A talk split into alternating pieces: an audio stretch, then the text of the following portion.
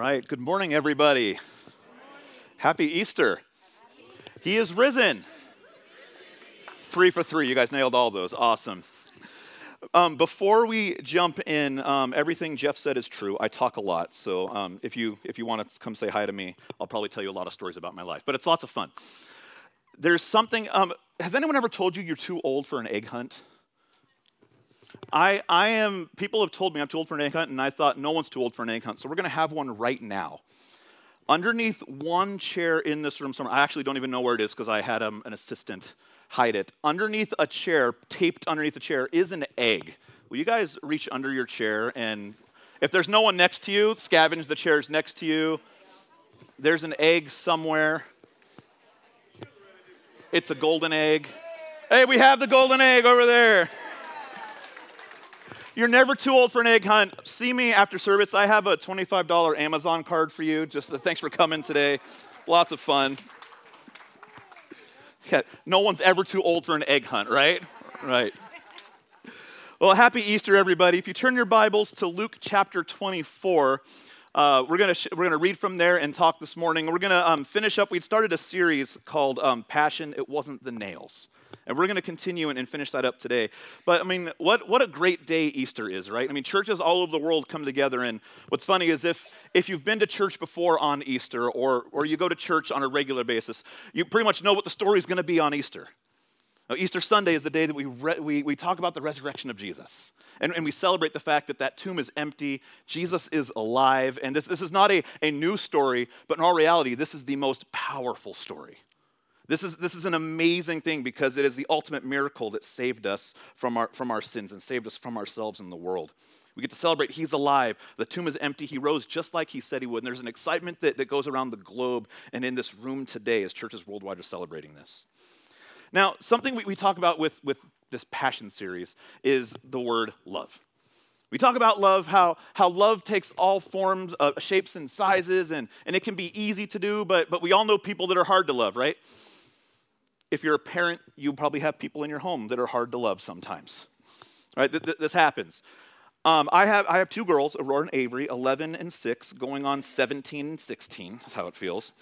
But, but we, we talk about how so often loving others can be a tough business. For example, uh, my kids are generally happy kids.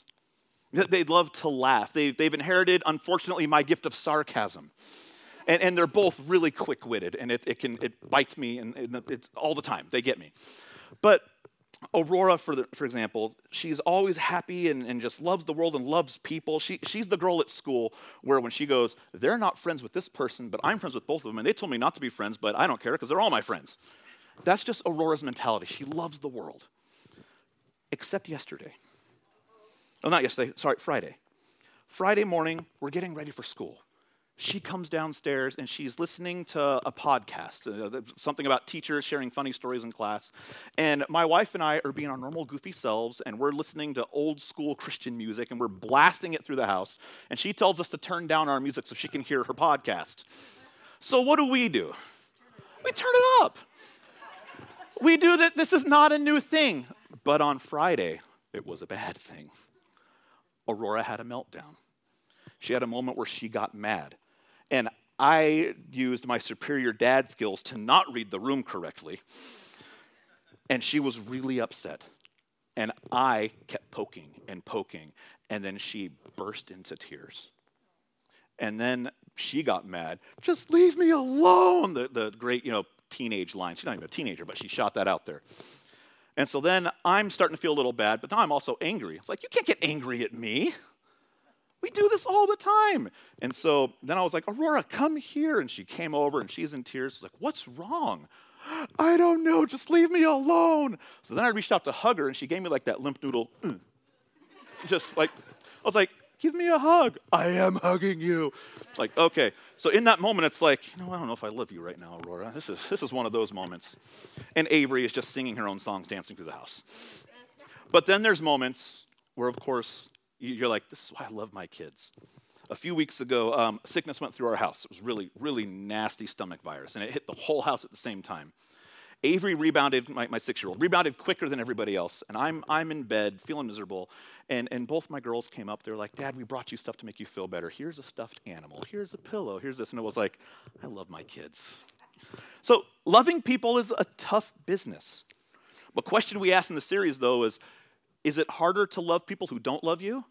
Or is it, or that, that you don't love? Or is it harder to love people that are actively working against you in your life? If there's someone who is making efforts to bring you down, to speak out against you, to share horrible things, is it hard to love those people? I mean, the obvious answer is yes, right? But that's the, the love of God that comes in. There are people that work against him. Sometimes we work against him, sometimes on purpose, sometimes we make a mistake. In those moments, he still loves us. He still loves us, and that never stops if our love for others was, was based on emotions and it, would, and it would change based on circumstance, that would be a conditional love, right? But I love that what, what God models for us and what He ultimately modeled on this Easter Sunday was an unconditional, unstoppable, incredible love.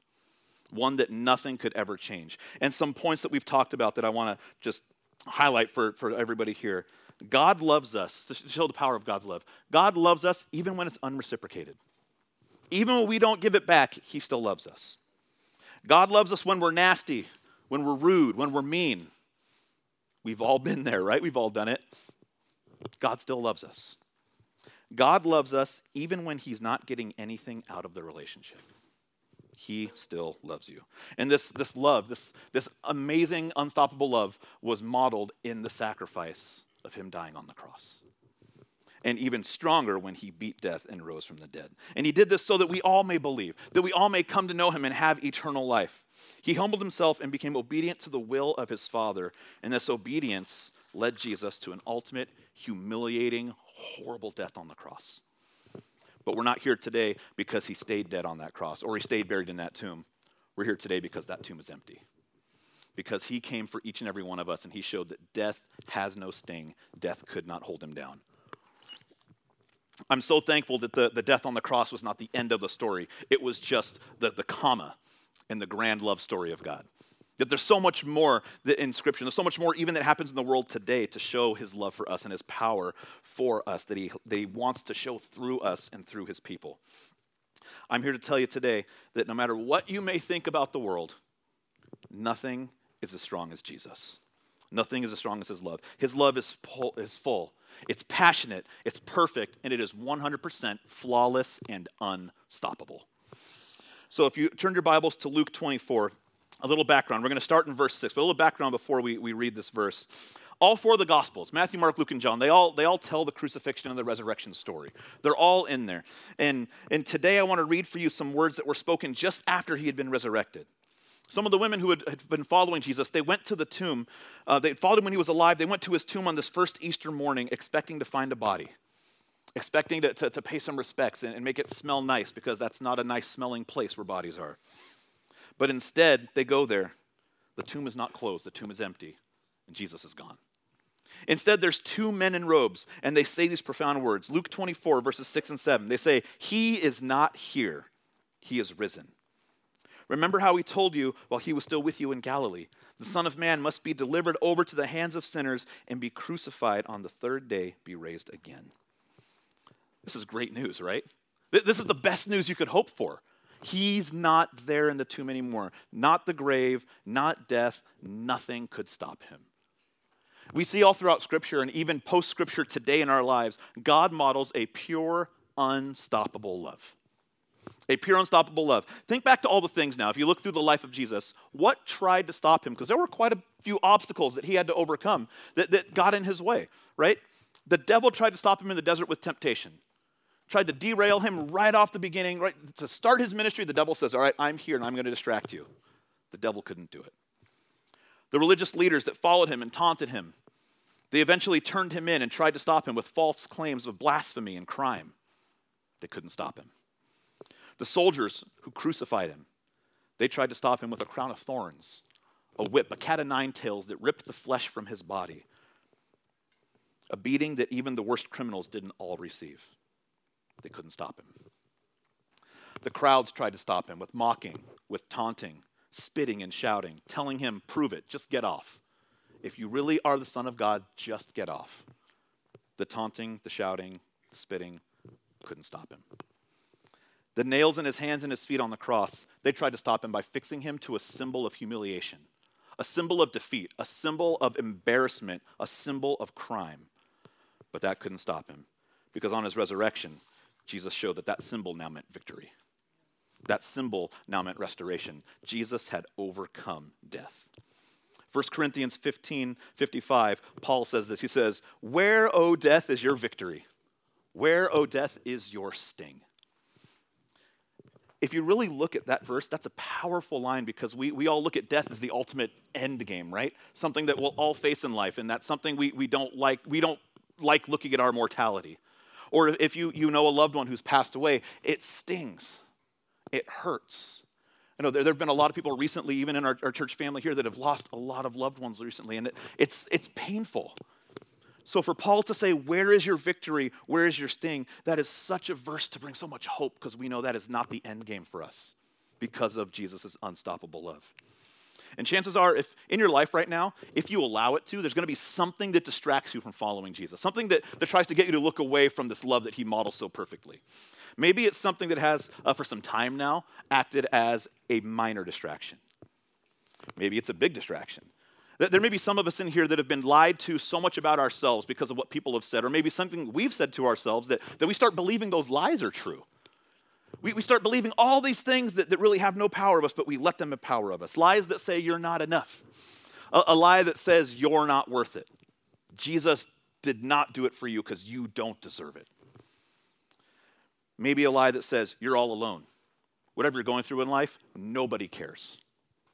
Keep it to yourself. We don't care. You're not worth it. We all face lies. Maybe, maybe for some people it's something different. Maybe there's a repetitive sin that, that you're going through something that you keep falling back into. You say, I, I, just can't get away from, from this, whether it's, whether it's dishonesty or lies. Maybe it's, it's pornography. Maybe it's stealing. Maybe it's something along a, a, deeper scale. Maybe, maybe it's, it's adultery. There's something big that's in your life right now that you're saying, man, this is something I'm wrestling with, and I keep falling into this. And I repeat it over and over again, big or small. You just keep falling back into it. Song of Solomon 2:14 calls it the little fox that comes to spoil the vine. Something that's just little, but it can ruin something so big. Either way, no matter what it is, we all go through different things. We all go through different distractions, different sins that, that resonate in our lives. I, I, I sin in some ways, and that may be different than the ways that you sin, but we, that's like the common denominator, right? We are human. We all mess up. And it's going to be different for everybody. But the world is full of distractions. And as we talked about last week, it's what we want to make sure we're doing. We want to make sure that instead of focusing and gazing on our distraction, focusing on something that's going to pull us away, we don't just focus on those, we look away from those and we focus on the cross. We focus on Jesus. We don't want to live our life glancing at Jesus. We want to make sure He is our focus. He is our focus. And at times, when we mess up, we know, hey, I glanced away, I looked away, but the power of His love is so good that we can look right back and He's right there every single time. Although numerous things can act as temporary setbacks, the truth is, no setback can negate God's love for you. No setback can ever pull you away from Him. No setback can ever be too big where He says, you know what? You had your chance. I'm done with you now. I, I don't want it anymore. Every time we come back, God says, I will receive you every single time.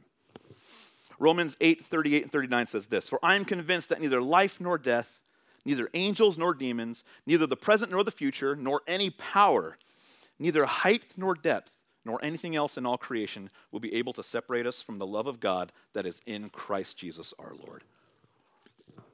Oh man, when you when you, when you, when you hear those words, you can then put in perspective all the stuff that you've done, all the stuff that I've done, the stuff that, that we have done, stuff that, that's happened to you. You can say, wow, if the worst I've done cannot separate me from God, then what am I afraid of? I get to go to him knowing that no matter what I've done, he will take me back. He was right there offering his love, his unstoppable love. There is nothing that can separate us from God's love. This should allow us to live that freedom in, in, life, right? This should allow us to, to go full force and say, God, nothing can stop us. Nothing can stop you, and I'm on your team. And you have that, that person that carries the whole team, right? We all know Griffey. I mean, I'm, I'm from the Bay Area, so you know Barry Bonds was my, my Griffey down for the Giants. But, but still, you had the guy that carried the team. Neither of them got it done, but they were the ones carrying their team. You have a guy here who not only carries the team, but gets it done. God has it. He has your back, and He will carry you every step of the way. This should allow us to, to live that free life. We don't have to worry or stress about the burden of sin. We don't have to worry or stress about the, the weight it may come down on us because He's already relieved that weight. His resurrection means it does not have power over you anymore. You get to live freely in Christ because of the high price that He paid. And you think that is a high price. Scripture says the wages of sin is death. Because of our sin, we deserve to die, but Jesus paid that high price. He said, I will take this off of you. I will reconcile you with God and pay this. So now what? What does that mean? If his love is unstoppable and perfect, what does this mean for us? What do we do? What steps do we take? And scripture lays this out. The first thing it says says if we, we want to come to Christ, we say, Jesus, I'm, I'm yours. What do I have to do? The first thing we do is we have to die to sin. We have to die to sin. For, for, for us, I, I believe we got to take Christ's model and, and, and die for the things that, die for the things that could separate us from Him. What this means is we need to, to turn away from it and push it as far as the east is from the west. We say, I'm going to separate my old life and I'm going to come to you with a new life. I'm leaving my old behind. I am fully new in you. But the trouble is, for some of us here, we say, but what does that look like? How, how do I die to sin? I know it's not physically dying, so what does this look like? Now, I thought I'd bring something a little fun in. I have an ancient piece of technology here. This is an iPod Touch. 2008, right? This is for those of us who couldn't afford the iPhone at the time, uh, but we still wanted all the cool things to, to listen to our music. And, and unfortunately, I mean, I've had this since 2008. It's like dead. Th- this thing doesn't hold much of a charge, and it, it, doesn't do hardly anything if it's, it doesn't do anything at all if it's dead, right? It's just a paperweight. But, yeah, remember those old school chargers? If I plug this thing in, I should have tested this out at home first, honestly. If I plug this thing in, oh, viola, there we go. Now I have power. But it, it's so dead that the minute I disconnect it, it's gone. There is nothing in here. But if I plug this in for some time and, and, I let it charge, I can do all sorts of things on this, which, which, is, which is funny, right? I can, I can surf the web. I can go on social media. I could, uh, I could actually, this has Netflix on it. I could watch a movie on this screen. But, but there, there's so much you can do with this when it has power. Sin can do a lot in your life if you give it power. If you give into it, if you decide, I'm going to plug into this right now, I'm going to let this just charge in my life, it's not just a little thing, it's a big deal. And it can cause some major problems if we give it power. But being dead to sin is saying, I'm disconnecting myself from that old way of life. I'm done with it. And then when you disconnect yourself, it's useless. It's got nothing over you. So to die to sin is to say, I'm disconnecting myself from that sin. I'm no longer associating myself with it. I am moving as far as the east is from the west. I am unplugged from that. And then if you flip this around and say, now this isn't sin, this is God instead, right? Then you plug yourself into it and you say, wow, when I'm connected to God, I've got some power. I'm connected to the Holy Spirit. He is living in me. I can do so much because I am now disconnected from the world and connected to Him. That's what it means to die to sin we need to make sure we are not connected to it anymore. Remove it as far as you can.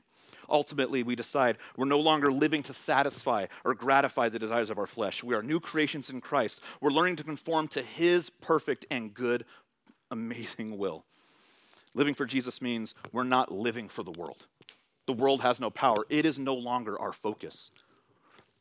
And let's face it, living for the world, it's an easy thing to do so many amazing things that we, we start giving all of our focus to. They become idols, right?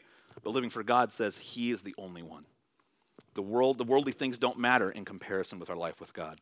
And when we, we die to sin, we're declaring by the power of Jesus' name and cleansing of his blood that we are free from that old life. We are free from sin, free from its bondage, free from its weight because it is dead to us. We're declaring that Jesus rules. He is Lord, not the sin, not the world. Jesus is Lord, and he already conquered it.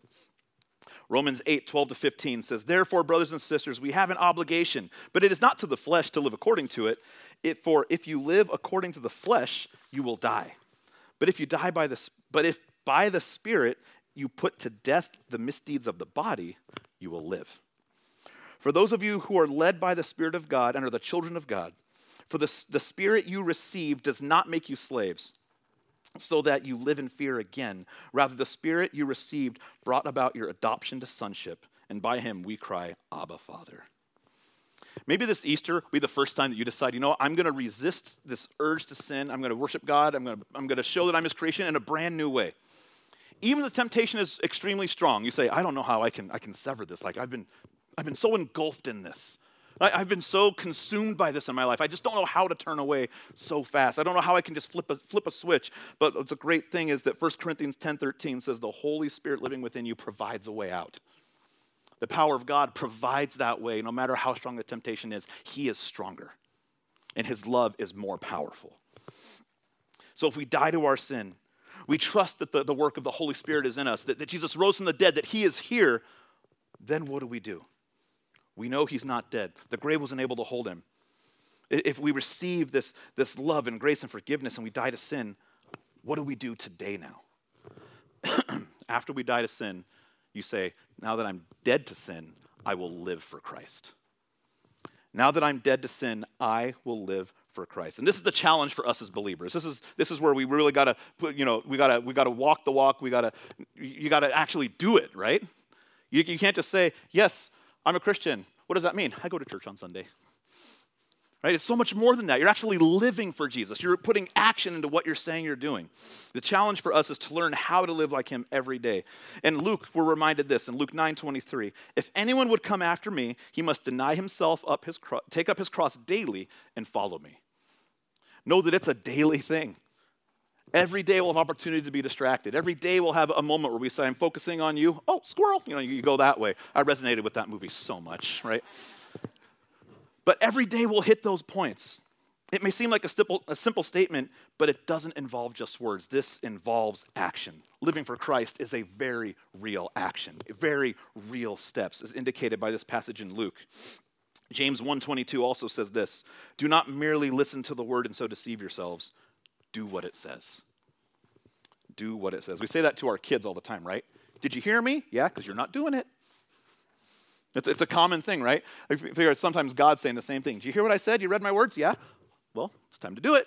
it's, it's time, to, time to start walking this walk, right? Go do something about it. The Bible is meant to, to act as our guide. There is, there is so much in this book for what we go through so much of, of, questions that we may have. God, how do I handle this situation? How do I navigate the, these feelings? And the great thing is, this book has answers, but we've got to read it. We've got to study it. And we, then, after we read it and study it, we've got to do it. Actually do it and put, put, your, put your feet where your mouth is. Actually walk this thing out. The Bible gives us amazing insight. It, it shows us community, it shows us relationships, and it shows us love. There's a great and powerful instruction through all the Bible. The scriptures aren't meant to stop it at divine instruction, they're meant to inspire us to abundant, faithful living. John 10:10 10, 10 says this, "The thief comes only to st- kill and destroy, steal, kill and destroy. I have come that they may have life and have it to the full." God's desire is that, that we experience this abundant life through his powerful sacrifice, through his unstoppable and perfect love of the, his son Jesus. And this is a stark contrast to the one who says, I don't want you to have life. I want to distract you. I want to steal, kill, and destroy. You couldn't be more opposite of what God wants for you. And if you had to choose a path to walk down, hmm, someone who's going to steal, kill, and destroy me, someone who will love me unconditionally and has plans for me that are awesome, it's, it's really not a hard decision, right? But every day we make decisions that go the other way. We've got to make sure we're studying God's word. We're understanding how great his love was for us and choosing that each and every time.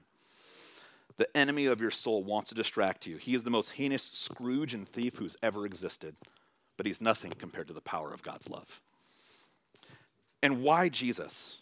Why would, why would we say, there, there, are lots of things in life that could offer me, you know, this, yes, steal, kill, destroy, but there's a lot of other things that aren't Jesus that don't steal, kill, destroy. So why would I choose Jesus?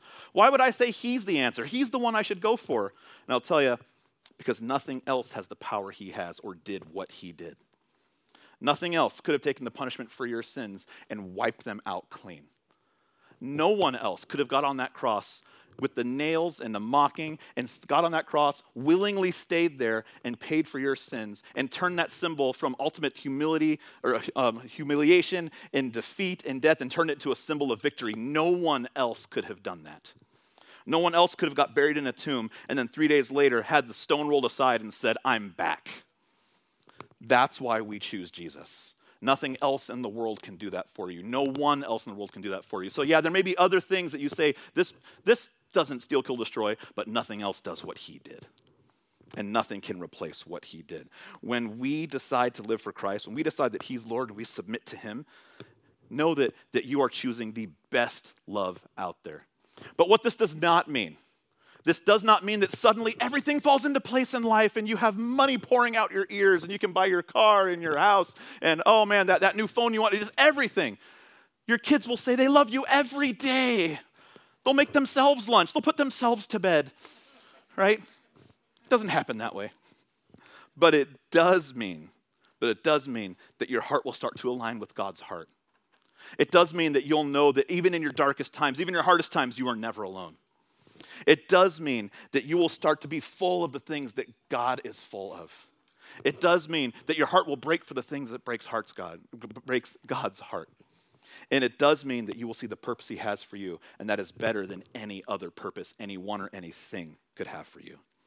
And th- this experience, the, we call this going from death to life, knowing that you are dead to the world and alive in Christ. It's one that I know I can personally attest to. I was a teen at church camp one year, and some backstory on me. Um, I, I, grew up in a church home. My dad was a pastor. My grandpa was the pastor of the church that I actually worked at for a number of years in California. So I, I'm a, I'm a third generation pastor. That does not mean I was always following Jesus. I had a lot of head knowledge, but I did not always do what God wanted me to do. I wouldn't even say that I was really living for Jesus. If, if I really looked at my life, I was living a Dustin filled life what I wanted to do, what I wanted. But it was at camp one year that God really got a hold of my heart. I remember listening to worship, and, and the, the speaker was talking all about really giving God everything. And I started evaluating during worship just my own life. What are my priorities? What do I want? What am I doing? And everything focused back to me, me, me, me, me. I had all the head knowledge. You know, like I said, grandpa was a pastor, dad was a pastor. I went to church every Sunday. I knew all the answers. I was the kid people got upset with in Sunday school because I knew all the answers, got all the candy, answered everything right. But that doesn't mean I was living it. I had my goals, I had my ambition. And not that having goals or ambitions are bad, but they were all me focused, and God wasn't a part of any of it. That year at camp while worshiping and playing, I felt like God gave me a haymaker Felt like God really grabbed me and shook me and hit me and was like, Dustin, what are you doing? What are you doing? I know that you say you know me, but you're not living like you know me. You haven't really given yourself to me. I've got so much for you. I have plans for you. Dustin, you gave me your head. I want your heart. And I remember just breaking in that moment. And I decided, God, I'm going to give you my heart. God, I'm, I'm all in. I gave it to him and I decided I would hold nothing back. I was all in on seeing what he wanted for me, where, where he was going to take me. And I gave up a multi million dollar baseball career for this, right? but there was a shift in my life. Sports were no longer the focus. Sports and, and what I wanted was no longer focus. I said, All right, God, if I'm all in, what am I going to do? And I, I remember him saying, I want you to put sports on the back burner, focus on me instead. And that started my career in ministry. I went back and I, I, talked to our pastor and I said, I don't know what God wants for me, but I know I'm supposed to talk to you and start just figuring things out, make him priority first. And that led to initially me being a children's pastor for 13 years. And I loved it. God made a pastor out of me, and I have zero regrets with what he's done. In my life, I've witnessed what God can do with people that are far away from Him. I witnessed it personally with me when I was far from Him, what He can do in my life. I wanted things my way, He wanted things His way. His way was the best way. The good news is that in the midst of all the things I tried to put in God's way, and every, every obstacle I threw in the way, where I was saying, I'm going to do this for me, I'm going to do this for me, God, you don't have a part of this, this is what I want, He still found me and He still loved me. In the midst of my me life, he still loves me. God's love, in all reality, is greater than anything else. God's love is greater than, you can put anything else in that blank next to it that you want. God's love is greater than that. It is greater. How many times have you experienced something and said, This is the greatest moment of my life? Anybody ever said that phrase before, right? This is the greatest moment of my life. I've done it so many times. Remember when I was playing baseball, I remember when I hit my first home run. I literally, I, I crossed home plate. My dad was one of the coaches, jumped into his arms, and I said that. I said, This is the greatest moment of my life. It was only like in the fifth grade, but still, it's the greatest moment of my life.